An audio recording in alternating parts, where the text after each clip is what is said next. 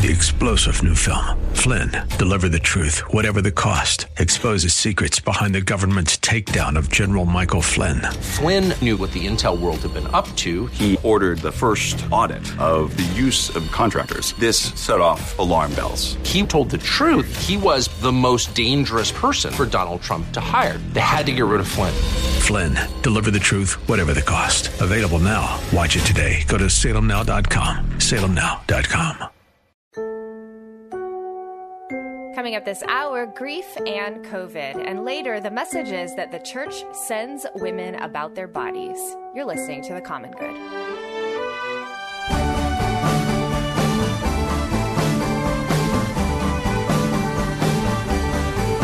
Hey, everybody, welcome back to The Common Good on this Wednesday afternoon. My name is Aubrey Sampson, and I am normally alongside my guest co host, Brian Fromm. Brian is out for the, d- the day, and so I am joined by uh, she's a friend, she's a neighbor, she's an author, she's a speaker, she's a regular, actually, sub for Brian, and that is the wonderful Catherine McNeil. Catherine, thanks for being here with us today. Oh, I'm so happy to be here, Aubrey. Hello, Radioland. I love that you're here today because, I mean, what our listeners may not know is that, like, Catherine is one of my besties. And so, what we're doing is just inviting you into some of the conversations that Catherine and I have over lunch or over coffee. And, and so, this is very fun. This feels like personal and very enjoyable for me.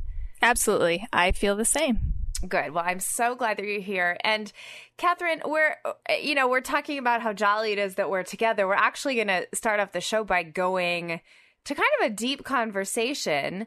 And I'll let you share as much or as little as you want. But you recently lost a loved one uh, to COVID. And I just thought we could kind of have a conversation about grief and heartache. And I know it's a very recent loss for you. So can you, you know, tell our listeners at least what you want to about what happened? Oh, sure. I'd be happy to. You know, I think a lot of us are in a similar situation. Very, very few of us have escaped the last two and a half years without significant losses um, of all kinds. But uh, it hit pretty close to home for my family about a week and a half ago. Um, a very close, very dear, beloved, precious loved one died very suddenly from COVID.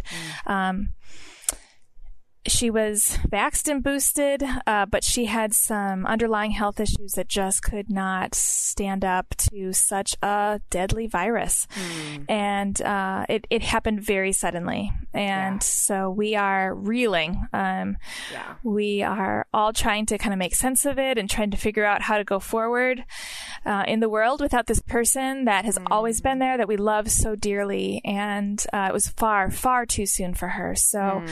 again, I know know so many of us are in the same spot, but yeah. I think because the crisis is ongoing, you know, uh, mm-hmm. COVID is still with us. Mm-hmm. Uh, we're still, uh, I sent two of my kids back to school today because they've had COVID and they just tested negative this morning for Woo-hoo! the first time. So All that's right. exciting.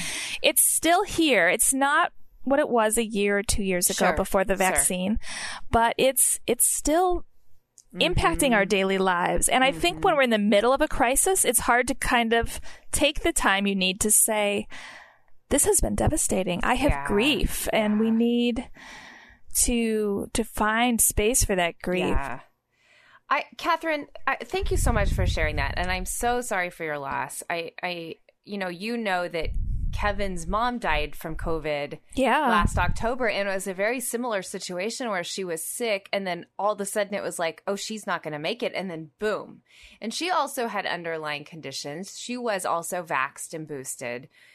But these you know these losses i think are so devastating one one because you're losing a loved one period it doesn't matter when it is or what it's from you're right, losing right. a loved one who should not have died and died and that's just something really terrible and, and awful to grapple with the other part to me that's been I, I don't even know it's been just an interesting thing to process is when your loved one becomes a statistic mm, like the mm, fact mm-hmm. that like mm-hmm. now now in history 30 years from now, 40 years from now, as our kids reflect on uh, this COVID pandemic, as our grandkids learn about COVID pandemic in school, we will say, yeah, we were there and we lost loved ones. And I'm not sure why that's hitting me hard, but it just feels like a bizarre, it feels like a bizarre moment in time along with the pain.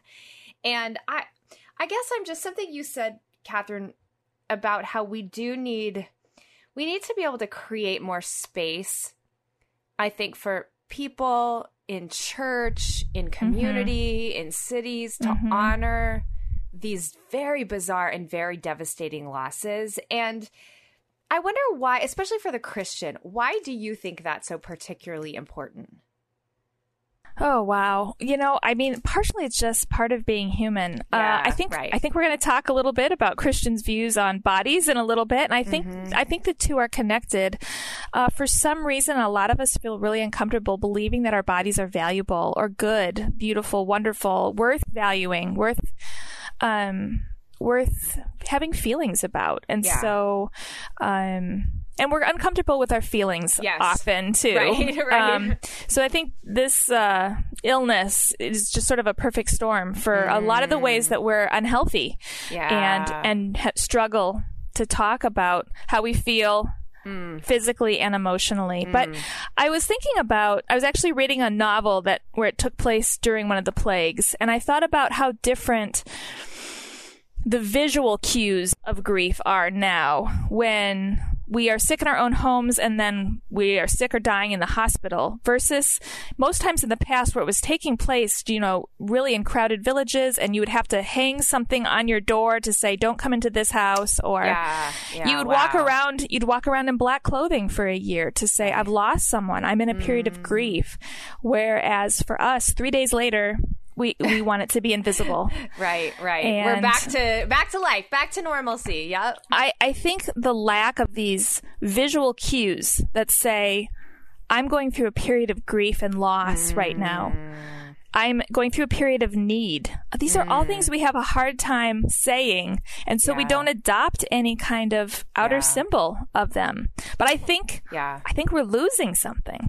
You know, it's interesting you say that, Catherine, because yesterday I spoke at a theology conference on lament. I was training pastors and elders on like really how to help people lament. And one of the things that we talked about was how um, you know, uh, one of the one of the most horrible stories in scripture is the rape of David's daughter Tamar Yes. by her brother. And I, what I talked about is how she ritualized her grief and her trauma by, you know, tearing the tearing her robe and pouring ashes on her head. And it's that sort of concept that you're talking about. We don't have in Western contemporary America like uh, we don't have the t-shirt that says I'm in pain right now. I'm grieving right now. And yet we're also we desperately need for people to know we're in pain because we have to like i think we just need to honor and like name each other's pain in order to move through it and, and bring healing. And so i do wish i think about uh, the there's this great picture of cs lewis after his brother died and he's got that you know that black armband that men used to wear Yes. uh, in military when they uh, in the military when they lost someone?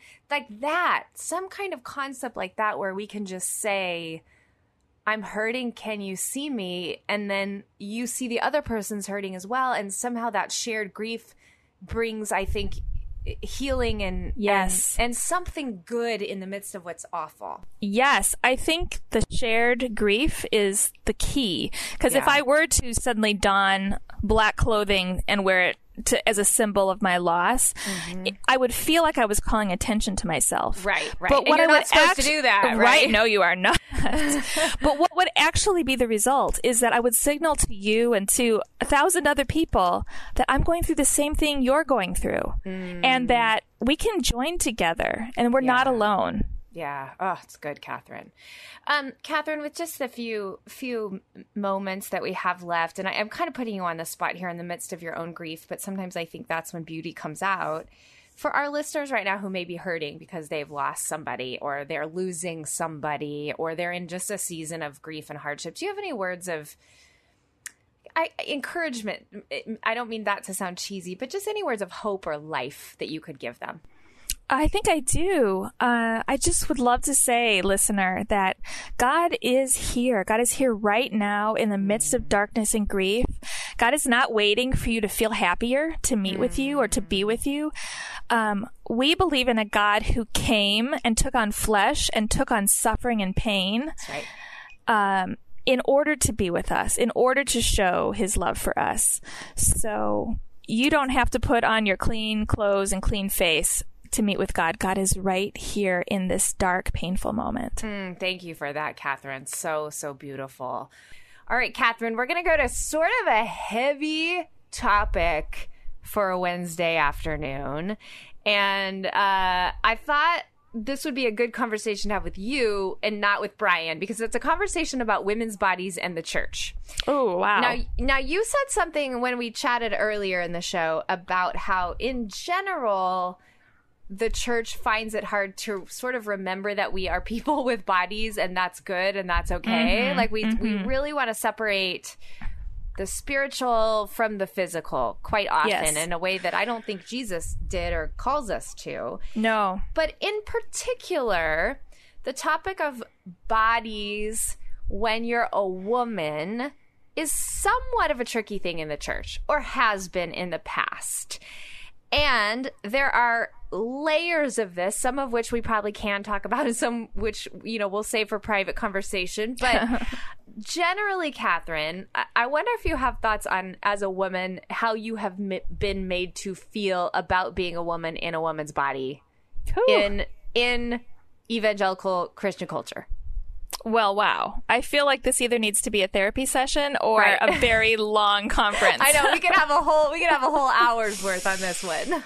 Yeah, yeah, I'm really struck by what you said that this is how we think, but this is not how Jesus is inviting us to think. And what strikes me is that it's not just Jesus; it's the entire biblical story. Right, right. Um, for some somehow we and I actually could go into how we got Right. here, but I won't in the interest of time and uh, the lack of nerdiness that I'm trying to come across with right now. But um, the whole biblical story is of God creating a physical world, a physical creation, and saying, I love this. I like this a lot.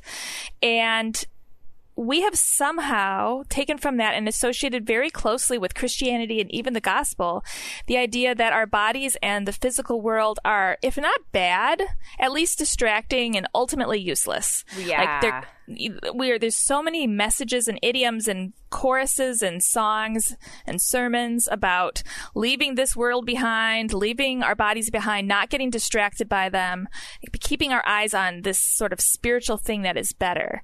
But the biblical story says that God is working in our bodies. And um, it's actually our bodies that are going to be resurrected, and it's the physical world that's going to be made new. Yeah. And so I think that's where we go wrong to begin with. Yeah. But yes, women have it have a complicated road. Um, We have a Man, I don't- complicated road. I don't even know where to begin, Aubrey. Yeah, I, I here's what I would say. I would say, out even just let's let's step outside of the church for a minute. In general, as a woman, in my experience, and I would say most of my friends, sisters, women I know's mm-hmm. experience, there has been quite a bit of because women have been objectified for so long, commodified for so mm-hmm. long, mm-hmm. that one, there's a pressure to uh, be a certain body type, right? Okay. mhm. And whatever that is, in whatever society, whatever age or, uh, of history you're in, that body type may shift or change. We sort of know what the like ideal is in America in 2023, 2022. Um, if we don't meet up to that, then I think there's a lot of there's a lot of shame that women can internalize. Internalize, okay? So there's that. Then I think the problem has been in the church part of this goes back to purity culture. Part of this goes back to um, sort of the the Billy Graham rule that I have been made to feel intentionally or unintentionally that simply because I'm a woman with a woman's body, I am uh, evil temptress. I am, and I, I'm speaking I like I as a woman. Um, yes. Uh have I'm a seductress. I simply like there are things about me I need to be ashamed, I need to hide as a woman simply because I'm a woman in a woman's body. Does Yes. that make sense? Oh, absolutely. And I, don't think, that's right. no, oh no. I think when we, like you said, for thousands of years, we have looked at reality through a male perspective. Right. And not allowed women to share what it looks like from our side of things. Mm-hmm. And God made us with women's bodies. He said that was good. Yeah. Um, God made men and women to be attracted to each other and create families and make children, and He said that was good. Yeah. Um, there's a lot of ways that that can go wrong, Mm-hmm. um, but the fact that women go through life and go to church in a woman's body is is good. Yeah. And if someone is struggling or having problems, uh, that's that's we can't blame the women for yeah. being the beautiful creatures we were made to be. Yeah, and and I and I, I I it's a thing to wrestle with, and I feel like I'm so grateful for God's word, and I'm so grateful to know what you just said that like God created uh, man and woman and said you are very good, and so we know we don't need to apologize for being women created in the image of God, but for some reason. Both, I would say, outside the church and within the church, there have been a lot of ways that women have been made to feel like they need to apologize for simply being women.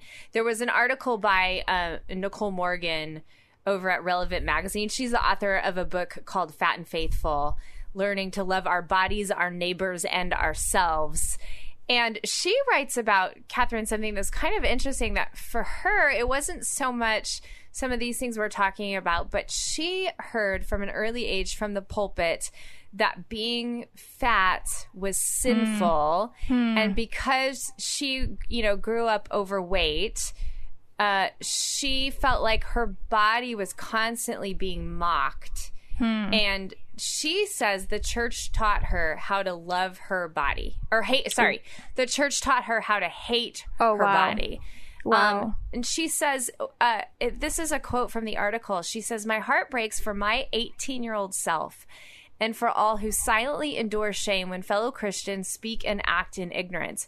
My prayer is that I, as I speak up in situations, whether the bodies and lives being mocked are fat people, immigrants, people of color, women, persons with hmm. disabilities, or any number of people who receive ridicule, I do believe that my coworkers would not have laughed if they had known the shame it brought. She's talking about a hmm. situation where, you know, she was kind of publicly mocked.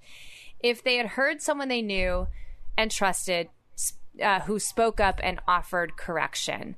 And here's the thing that I think is really interesting. She says, I believed that I was a fat person with a thin person inside trying to get out. And as a Christian, that meant she needed to discipline her body until it became Wow. godly and thin. Um, but ultimately, what she talks about is how, you know, as Christians, we've just scorned our bodies. But what we, she talks about what you and I have been talking about that God is not ashamed of our bodies. Yeah. Uh, don't you think that's so interesting? Uh, yes, it's heartbreaking. Yeah. And it just strikes me again how readily we turn to judgment rather than loving and caring for each other, rather than serving each other. Um, what is it that, what are our own insecurities, our own fears that are motivating us to shame others? Um, because Jesus is here to meet us in that place of brokenness and bring healing to us so that we can avoid destroying others. I think we need that so badly. Yeah, we need that so badly. And sometimes it's just having conversations like these that at least help kind of move the move the ball forward and bring some of the change that we long to see in the church. Catherine, thanks for going there with me. I know that was kind of a tricky one. That was Hey, something. This is so fun for me because right now I am joined, first of all, by my special co host, Catherine McNeil. But then I'm also joined by a friend who is a special guest, Cassandra Brown. Cassandra Brown is a wife, a mom, a nurse, and a community leader. She works serving the Appalachian population in Ohio as a nurse. She's also helping to rebuild her city, which was devastated through poverty and the op- opioid crisis. Cassandra, thanks so much for being here with us today. Thanks so much for having me. I'm so excited to be here. Um, for our listeners who may not be familiar with you, can you tell us a little bit about yourself, your family, and your work there in Ohio? Yeah, so I live in Uhrichsville, Ohio. Uh, Hick is in the name, is what we jokingly say. Um, and I've been a nurse for 15 years, and I service as a home care nurse. So I actually drive throughout my community um, and service Wow. rural Appalachian populations. Um, and then, so that's my daytime job. And then being a mom and a wife and everything with teenagers. And then I am super passionate about my community. And so I do a nonprofit called On Purpose Ministries, and we just launched a new thing called Grit and Glitz uh, during the pandemic, actually. Um, and we are just changing our community for the better and just seeing God just restore and redeem um, what has happened here. Cassandra, I'd love to hear more about Grit and Glitz Ministry. That's quite a name. Can you tell me a bit more about what you do? Yeah, so I um, was in uh, graduate school with Aubrey, but in Christian like Christian circles of women's ministry, it was very glitzy. Um, and so you would talk to people and they'd be like, Yes, I'm so successful. I'm this and that. And then when you get to know them, you're like, Oh, you struggle with anxiety just like me. Oh, you, you, you did a lot of extra work. And so before Grit and Glitz ever came about, I said, I'm going to do something and we're going to call it Grit and Glitz. And we're going to focus more on the grit that it took to make this happen. So, fast forward 2020, um, our community was very polarized um, in opinions on vaccines. And I mean, just everything. Everything was polarized in 2020. Yeah. Um, and women were not connecting. And so we just decided to have some farm dinners. It happened organically. My friend was like, I hate women. And I'm like, I think you're hanging out with the wrong ones. Because I've been there and I was the same way. And I said, what if we just invite a bunch of entrepreneurial women that are doing cool stuff in the community? And um, we just get them together. And so that's actually how Grit and Glitz started then in 2021 um, I started doing leadership classes. I'm like, we just we need to elevate the knowledge of women in this community. They just need to Yes. know they're doing all the work, but they're not being elevated in their stories. They're not being elevated in their knowledge. And so we we jokingly said we tricked them into leadership. Um, Wow, wow. So we did That's amazing. we did fun events on the farm. Um, we did leadership classes in 2021. We did our farm dinners. Um, and then we started doing what was called Women Crush Wednesday. And every single Wednesday, I do a Facebook Live. And I talk about a different woman in the community and I help them tell their stories. So there are all these amazing women here in Tuscarawas County, Christian, non-Christian. Um, it's it's very much a outreach type environment, and you know we just we love women and we encourage and we empower them, and we've just created a network that they share each other's stuff. They found community, they found connection. The joke has been you pay for friends here; they're much better than the ones you get for free. Oh, wow. So it's just watching and then how that's just moved. So southern Tuscarawas County has just been devastated. Um, it's very poor, very scarcity mindset. And so we started in one small town, really focusing in on those businesses. This year we're in my town, which I'm so excited about, which is Uhrichsville. And it's the it's been hit the hardest in Tuscarawas County with the drug overdoses, the poverty levels. I live here. I've lived here all my life other than two years. So like I 2015 God really just placed it on my heart to seek the welfare of the city where he sent me. So this all has been building to this moment. We're actually launching next week a small or Wow. downtown business association. Um, Cool. so just taking, I mean, it's just literally grit and glitz help to just roll the ball. Yeah. Um, the mayor of the of the city has given me full permission to do whatever we need to do in this in the city. Um, we're just watching things happen. We're getting um, festivals in the town, like we're getting celebrations, and so grit and glitz has helped to offer hope to women, which then have Yeah. helped to offer hope to communities. Oh, that's fantastic, Wow. Cassandra. Eh, You know, and I'm just thinking about our listeners who are hearing you like have a very specific passion for your town and God called you to work to rebuild the city. Why do you think that matters as a Christian? Because you could easily just go about your business, be a nurse, go to church Sunday mornings, and not really be invested. So give us a big picture about like why should this kind of work matter for the Christian?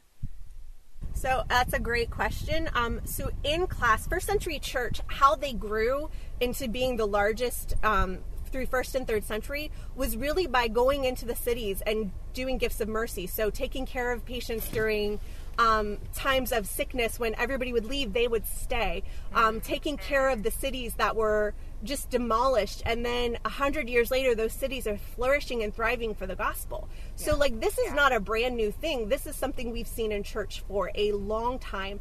And knowing what season we're in and where we're geographically located, seeking the welfare of our city means that we are going into areas. It's a form of evangelism, it's a Yeah. form of restoration. Um, when I started, I thought I'm not smart enough. Um, I don't have the background or the clout. And now that I'm sitting in these rooms, I'm like, oh, they need what Jesus has taught me about what it means to be a leader and how to empower and, you know, how building a wall, like from Nehemiah. And so I'm having conversations with unchurched people, and I'm like, yeah, in the Bible, there's a book of Nehemiah, and this is this is what we're going to adopt for this strategy. And so it's just open doors for conversations. I'm not sitting here saying this is what I'm against as a Christian. I'm saying, mm-hmm. let me be for mm-hmm. you. Let me be good. for, I don't care if you ever come to church. God loves me and His grace Yes. is enough Yes. to outpour to my community, to outpour to love. I'm not holding it restrictive whether or not you become a Christian. I Yeah. don't care. Yeah. And I think for this generation and where we are, Yes. that Yes. needs to be the anthem of the church. Yeah, Yes. Good, Cassie. Cassandra, that's so exciting. I love hearing about where Christians are being the body of Christ in the world, the hands and feet. Uh, like you said, building, creating, healing, uh, not trying to just manipulate people, but uh, really going out like Jesus did and as Jesus sent us to do. So, can you tell me? I'm sure I'm not the only one who's getting excited. Can you tell me where we can connect more with your ministry, more with you, how we can find you online? How we could even contribute in some way? Yeah, so um, if you want to go to on Facebook, we have Grit and Glitz. It's the and sign. Um, and you can like our Facebook page and get more information that way. Um, and then on Instagram, it's Grit and Glitz too. Um, so you can find us on both of those. We're currently working on a website because like this happened so it was such a need. It happened so quick. It was like there was that. nothing and now all of a sudden there's this community of women. So um, and I mean it's fun because it it terrifies people that are just about themselves. So I mean, if they want to connect, please feel free to connect with us on social media, um, and then we can reach out to you that way. That's that's probably the best way to connect. Okay. Perfect. Oh, I love that. Oh, That's, love that. wonderful. That's wonderful. Cassandra, Brown is Cassandra a Brown wife, is a mom, wife, nurse, mom, and community nurse, and leader. community She works. She serving the Appalachian the population, in Ohio, population as, a Ohio nurse, as a nurse, and is helping and to is helping rebuild her city, rebuild which her was city, which devastated was through poverty and poverty the and the opioid opioid crisis, and she's doing and it she's through doing empowering empowering women, which I women, which love. I love. right. Cassandra, thanks so much for Cassandra, being thanks here so much us for being here with us today. Thank you so much for having me. Good to meet you, Cassandra. I mean, I love Brian, but I secretly love when Brian's gone because then I get to bring in like my people, like my husband Kevin, or like one of my BFFs, Catherine McNeil. And so, Catherine, thanks for uh, filling in Brian's chair this afternoon. I absolutely love doing it. Thanks Good. for having me. I'm so glad that you're here. Well, Catherine, we're gonna we're gonna kind of switch uh chairs here for you a minute. Right now you're my co-host, but I'm gonna make you my I'm gonna make you my guest that I'm interviewing because cool. uh what our people may or may not know about you is you are also also a three-time author. You're a freelance editor, you're a writer, you're a speaker, you're all of these other fabulous things. You're a mom, you're a neighbor, you're a friend. But because you're a professional author, I thought we needed to have a conversation about your latest book that came out. Was it February, Catherine? It was, you know, time has no meaning during Yeah. this. Yeah, this does year it it has seems, no but meaning. Uh, yes, it was February eighth. wow. Okay, February 8th. So tell the people the title of your book and what it's about. This book, my third book, is called Fearing Bravely Risking Love for Our Neighbors, Strangers, and Enemies. And unlike some books, I think that title pretty much says it all. I'm taking a look at Jesus' invitation to his followers, which includes many of us, if we have chosen to become Christians and Christ followers. Um, Jesus was pretty clear that even though the world is dangerous and there's a lot of things to be afraid of, that we must find a way through the power of the Holy Spirit, through keeping our eyes on Jesus, to live out of a posture of love.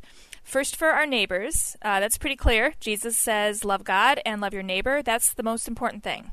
Yeah. But when people started kind of arguing with him, looking for a loophole, Jesus did the opposite of giving a loophole. He he expanded his definition of neighbor to include strangers, um, anyone who is in need, especially if they're a foreigner, an immigrant, a traveler, a migrant, especially those kind of people, we should care for sacrificially as though they were our own family members, which is a major brain shift. Yeah. Um, and then when Jesus was questioned a little bit more, you know, that doesn't sound like a great idea for my family and I. He pushed it even further and said, You've heard it said, love your neighbor. I'm saying to you, even love your enemy. So Jesus really dropped the mic uh, in some of his teaching, and I think we've we've really conveniently sort of left that behind. Um, we love to talk about how God doesn't need or want anything from us because we're loved no matter what. God's Yeah. grace covers everything, and of course, all that's true. But you know, I love my kids no matter what. Mm-hmm. Um, they're part of my family no matter what, and I'm mm-hmm. still going to make them unload the dishwasher. Right. I, I, I just am. So I talk a lot about how those things those things fit together. We are loved with an everlasting love, and we are accepted permanently and eternally by grace. And God has a lot of love work for us to do in the right mm. now. So that's a bit that's a bit about what it's what I'm talking about here. I actually really appreciate that message, Catherine, because I, you know, so much of the Christian faith is paradox. And so both is true. Like, you are accepted, you are loved, you can just rest and not have to strive and hustle and know you're approved of in Jesus Christ. But I think so many of our messages do stop there and don't say, okay, but now because of that, we are constrained, compelled, called to live a way of life that Jesus modeled for us, commanded for us, and empowers us by his Holy Spirit to live. It's like we like we truncate the message, I think, of the gospel. Love God, love your neighbor. We stop at love God or be loved by God, Right, and we right. don't move to love your neighbor. And I'm not saying I I've got this in tow and I can you know I'm living the best life. I'm just saying I think a lot of our modern contemporary messaging, even I'm thinking on social media from Christian Mm-hmm. authors, says the first but not the second. And I I wonder if in your in your research um, or in your writing or in just even your experiences like a human being on this planet, why do you think it is because it was a challenging message when Jesus said it thousands of years Yes, ago. It's it a was. painfully challenging message now in our divisive culture. Why is it so hard to get that love your neighbor part? You know, I think it's because we're afraid. Uh, you know, if you look at that, which is, of course, what I'm digging into in the book, Fearing Yeah. Bravely. Yeah. Um, I think we're afraid of two things. You know, the command is love God and love your neighbor. I think we're afraid of God, and I think we're afraid of our neighbor. Wow. We're afraid that God is an abusive parent. Um, and to be honest, a lot of the way we talk about God, a lot of our theology, it it absolutely is making God out to be an abusive parent Wow. who is maybe not going to be speaking to us for a while and not tell us why. We're never going to know, or Mm. is going to maybe flare up in rage and punish us. Um, God's not an abusive parent. We Yeah, are loved yeah. with an everlasting love. Amen. But then I think we're also, because we're loved, we can take a risk. We can step out and try to follow Jesus' teaching and commands because we're not afraid of failing, because we know we'll be loved whether we succeed or fail. Um, but I think we're also afraid of our neighbors and strangers and enemies. If you listen, Aubrey, to the way we Americans, especially I'm afraid Christian Americans, talk about our fellow man, whether Yep. they're Yep. Whether they're neighbors, like people in our own community, or strangers, like immigrants or refugees or migrants, or enemies, Mm-hmm. um, we we sound very, very afraid and very dehumanizing. Yeah, we do. Um, so I think we don't have a lot of incentive Mm-hmm. to put our neck out, put our family out there, and and follow Jesus. Jesus didn't say it was going to be safe. Mm. yeah. But he did say it was the way to follow him, the way to love God. I Hmm. think we need to change the conversation and really take a look at why we feel so comfortable taking Jesus' name, putting it on everything, putting a cross around our necks, but not actually have a conversation every day with people we trust, people who know us well. Like, why am I living out of fear regarding these these people in my world? Why am I not actively loving them? Because the word that Jesus uses for love is an active love. Wow. It's not just it's not just you and me going to lunch, Aubrey, and being like, I love the strangers in my community. it's it's it's dropping off groceries. It's taking care of their kids. Yeah. It's uh, whatever it is. We mm-hmm. all have different gifts. We all have different mm-hmm. capabilities. Some of us have almost no time. Some of us have almost no energy. But if mm-hmm. we, as a body of Christ, work together, we could change the world like Jesus asked us to. Mm, so good, Catherine. Uh, what's one very practical step for someone who is hearing you talk about this and they're like, "Oh, I do need to change. I, I am fear is getting the better of me, keeping me from loving neighbors, strangers, and enemies." Like, what's one initial step that person can take to move? Just even incrementally forward in this, uh, away from fear towards love. Well, I'm actually going to give you two. I know this is the second time I've you've asked for one and I've given you two, but I think the first is internal. I think spend five minutes, fifteen minutes, whatever time you have today, um, going for a walk, sitting in a quiet space, and being honest with God about your fear. Being honest with God about the difficulty that you have receiving love, giving love, because we all do. It's just the mm-hmm. truth. We don't need to hide it. And then the external thing that I would recommend is grab a buddy and say, you know what, would you meet me for coffee? I want to talk about how we can actually be Christians in our community, how we can actually be mm. Christians in the world. We can't do it ourselves, but you know, Aubrey, if you and I brainstormed, I think we could find somebody who needed some love. Or you could at least hold me accountable to watch how I talk. If I'm starting to demonize a group of people in our society, you could say, you know what, Catherine, are you loving those people? Are you praying for them? And then that's going to get me. Oh, it's so good, Catherine. Catherine, where can people find your book, Fearing Bravely? Well, Fearing Bravely is available wherever books are sold. Uh, you can look it up on Amazon, Barnes and Noble, uh, your local bookstore. Uh, my website is catherinemcniel.com, and my social media handles are Catherine McNiel, if you spell my name right, and you'll be able to figure out where to find my books from there as well. And that is Catherine McNiel, M C N I E L. Start with that I, and you will uh, find Catherine. Catherine, thanks so much for talking to us about your work. I love everything that you're putting out into the world right now. I'm really grateful for you. Brian is out today, and so, like I said, I am joined by a friend, an author, a neighbor, a general, all around great woman, Catherine McNiel. and uh, lo- uh, Catherine, we're like almost done with today's show, but I love that you've been here. can't it's believe felt it. so seamless. So move over, Brian. Catherine McNiel is in the house. That's Um, right, Brian. Catherine, I'm coming for you. a- You have a degree in counseling. You're getting your MDiv. It is Mental I do. Health Awareness Month. And I thought we would have a conversation about the value of therapy, but I also wanted to talk a little bit about when the church tries to do more than they should when it Yeah. uh, in regards to therapy. So let's let's start here with the value of therapy. Okay. I I, uh, I have been a proponent of therapy. I've been in therapy uh, on and off since college. I am a huge fan of going to a therapist. I have many friends who are uh, psychologists and psychiatrists.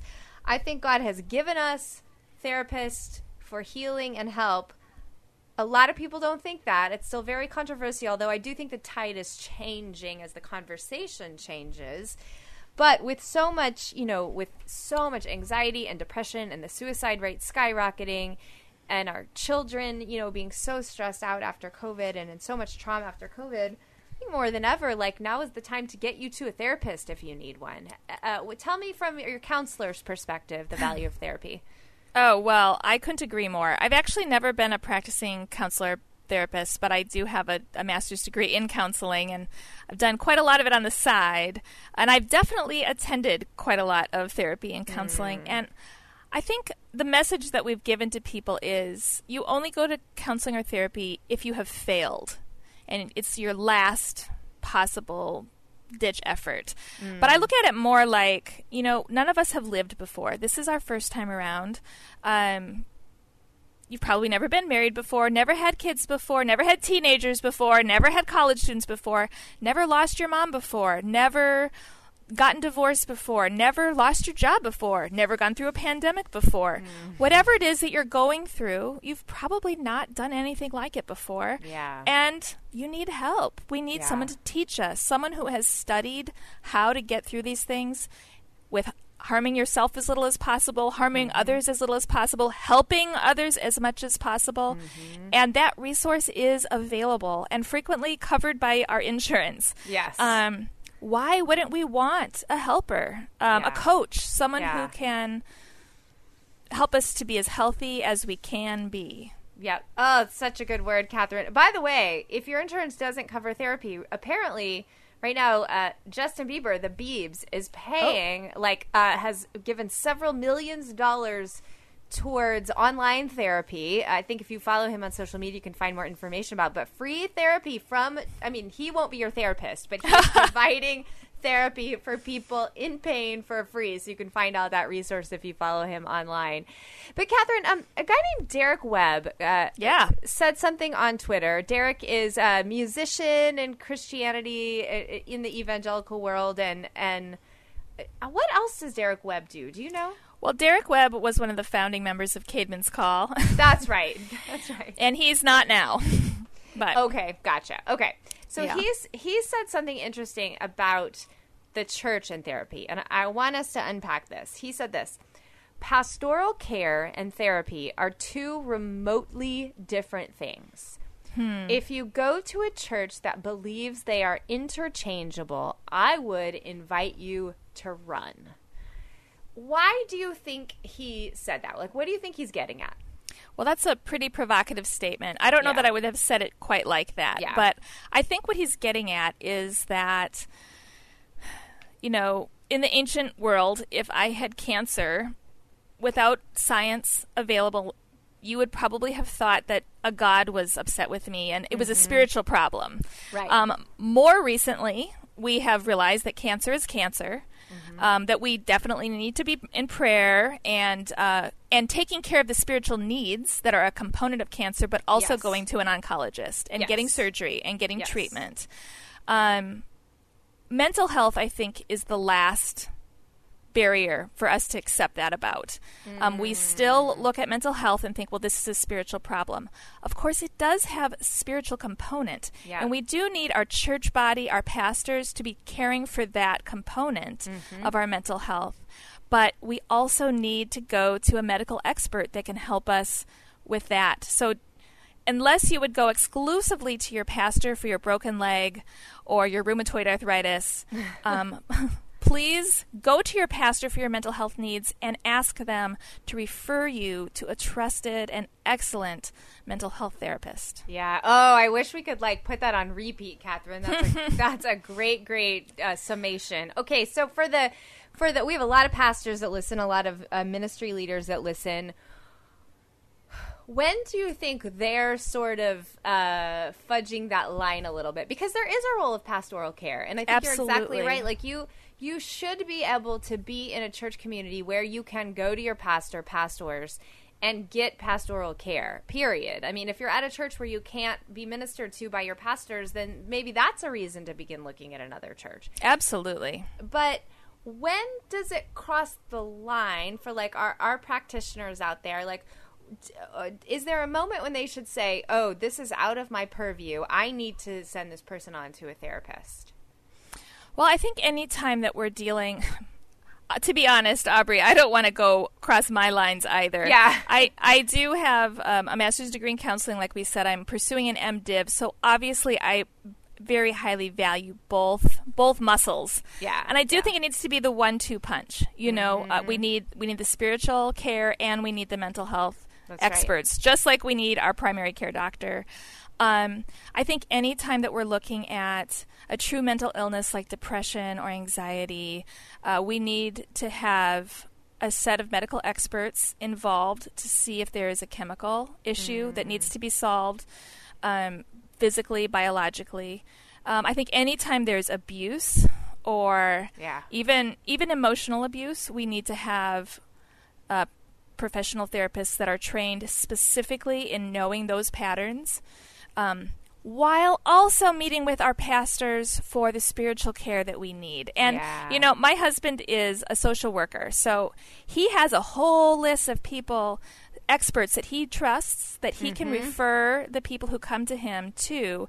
And he knows that's, he's not saying, I've failed, you shouldn't have come to me. He's saying, because you have come to me and trusted me, I will help you find the team of people that can help you get through this situation. And I'm going to be with you the whole time. Not going to go into all those appointments, but but I'll be for you. I'll be with you. I'll be taking your calls. I'll be meeting with you. Mm-hmm. So I think I think that's we need a more collaborative approach. Yeah, that's good. Sometimes I think the church needs to almost see itself more as like the triage place. Like, Yeah. okay, I'm gonna, I, I, I'm- I want to meet with you, and I want to hear your burdens, and I want to carry those with you. I'm gonna pray for you, but I'm also gonna uh, go, oh, okay. You, we're gonna call it like you were just saying. We're gonna call that doctor together. We're gonna call that trusted therapist together. We're gonna call that uh, social worker together, and get the help that you need because the church can be something and is something important, but the church cannot be all things to all people in all of No. those spheres. Like you're saying, Absolutely. there the the cancer patient needs the oncologist Mm-hmm. and needs the care of the church, and so I, I think that's a it's a good perspective uh, for all of us to have, especially post COVID. Like it is Mm. okay to need help from a therapist, and it is okay to go to your pastor and ask. Uh, for them to recommend someone for you as well. Yes. Ladies and gentlemen, it's time for some good news. It is the end of the show. The end of every show, we love to bring you something challenging or inspiring or something to put a smile on your face. And uh, we've been going to this place called theweek.com where they put together good news for the week. And basically they call it it wasn't all bad because there's so much terrible horrific news in the world right now. We don't want to ignore that. We don't want to pretend like it's not happening. But every once in a while we didn't need just like a palate cleanser of some good positive encouraging news. So catherine why don't you share uh, the first good news story? Okay, well this one is for the nature lovers out there, which I myself am. you are one Uh, yes. Uh, I don't know if anyone's been to the Redwood National Park in Northern California, but it has been 130 years since California condors, which is a kind of bird that is native to that area, 130 years since they we've been able to find any in the Wow. wild. wow But if, but four birds that were bred in captivity have been released. Two of them, I believe, were released. Amazing. And they are they're out back in the wild. Wow, that's so Yeah. cool. Way to go, California. Good job. Absolutely. Bringing a little bit of healing, like we were talking about earlier. Love that. Okay, the next story. We've actually shared this story, I think, last week on The Common Good, but I have to share it again because it is so wild. Okay, a DoorDash driver saved a customer's life during a pizza delivery. So uh, let me uh, let me share this with you, Catherine. In an instant, Sophia Furtado went from delivering a pizza to saving a life. This was a month ago, February 11th. Karen uh, Hebert Sullivan ordered a late night pizza, waited for the delivery outside of her home in Massachusetts.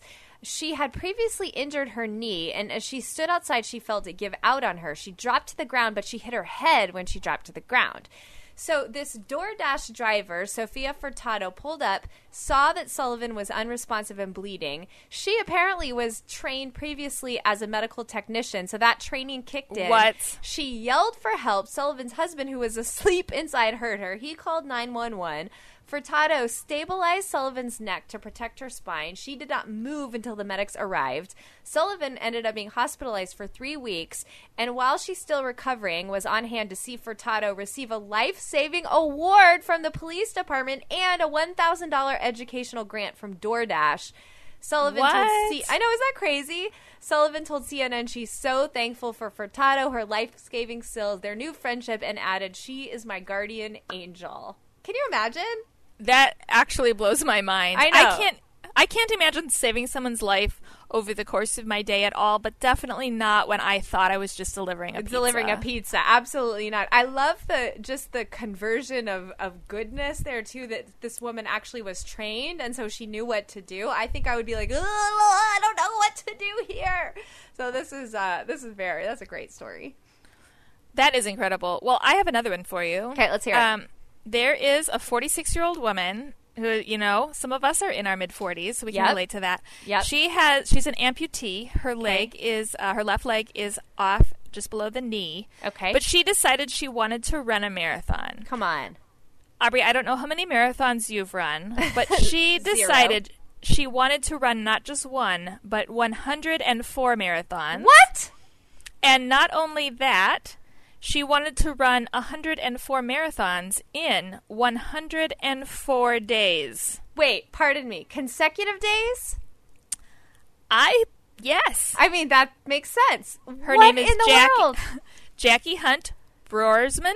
I'm probably not saying it correctly. Sure. Spent 104 consecutive days making sure she ran 26.2 miles before the sun went down. What in the world? The 46 year old set the goal of running 104 marathons in 104 days, not only to break an unofficial women's world record, but also to show the power of perseverance. Wow. She had previously been diagnosed with a rare cancer, and that's how she lost her leg, and she did it. Okay, that is incredible. Uh, she also raised $27,000 to help other amputee blade runners purchase expensive prosthesis or prosthesis. So that's pretty cool. That is That that blows my mind. Yeah, especially cuz um, like you were saying before, I've run 0 marathons in my life. Well, and, not only that, I I couldn't I couldn't run around the block for 104 consecutive Right, days. I'm right. quite sure. Wow, she makes me feel like a lazy person. But way to go. that is an incredible story. Okay, here's a fun one. A couple on their way to Las Vegas to get married end up tying the knot over Arizona. So, uh, yeah, apparently they met the officiant an hour earlier. Their guests were strangers, and the ceremony could have been derailed by a fasten seatbelt announcement. But Jeremy Salda and Pam Patterson wouldn't have changed a thing about their wedding on board a Southwest Airlines flight to Vegas. oh my goodness. The plan was for Salda and Patterson to fly from Oklahoma to Vegas on April 24th to get married, but after landing at the Dallas Fort Worth International Airport dressed in their wedding attire because they were on a tight schedule once they made it to Vegas, their connection was delayed and then canceled. No. But they met an ordained minister also going to Vegas. The plan was hatched. The trio would book a Southwest flight out of Dallas Love Field, and if Patterson and Salda didn't make it in time to their pre planned ceremony, the minister would marry them. Once the Southwest crew heard what was happening, plans went into motion to hold the wedding on the plane. As Oh, soon as it reached cruising altitude, the ceremony started somewhere Arizona with Patterson telling Salda she'd be his co pilot for life. Okay, that is officially amazing. That is awesome. I love that story. I'm gonna have to look that up. I need pictures. Yeah, that's a good one for sure. All right, I've got another one for Okay, you. I know you you and I both have high schoolers, and we know that test taking and college applications are just around the corner. Woo, yep. There is a Florida high schooler who has been accepted into 72 What? colleges. Stop.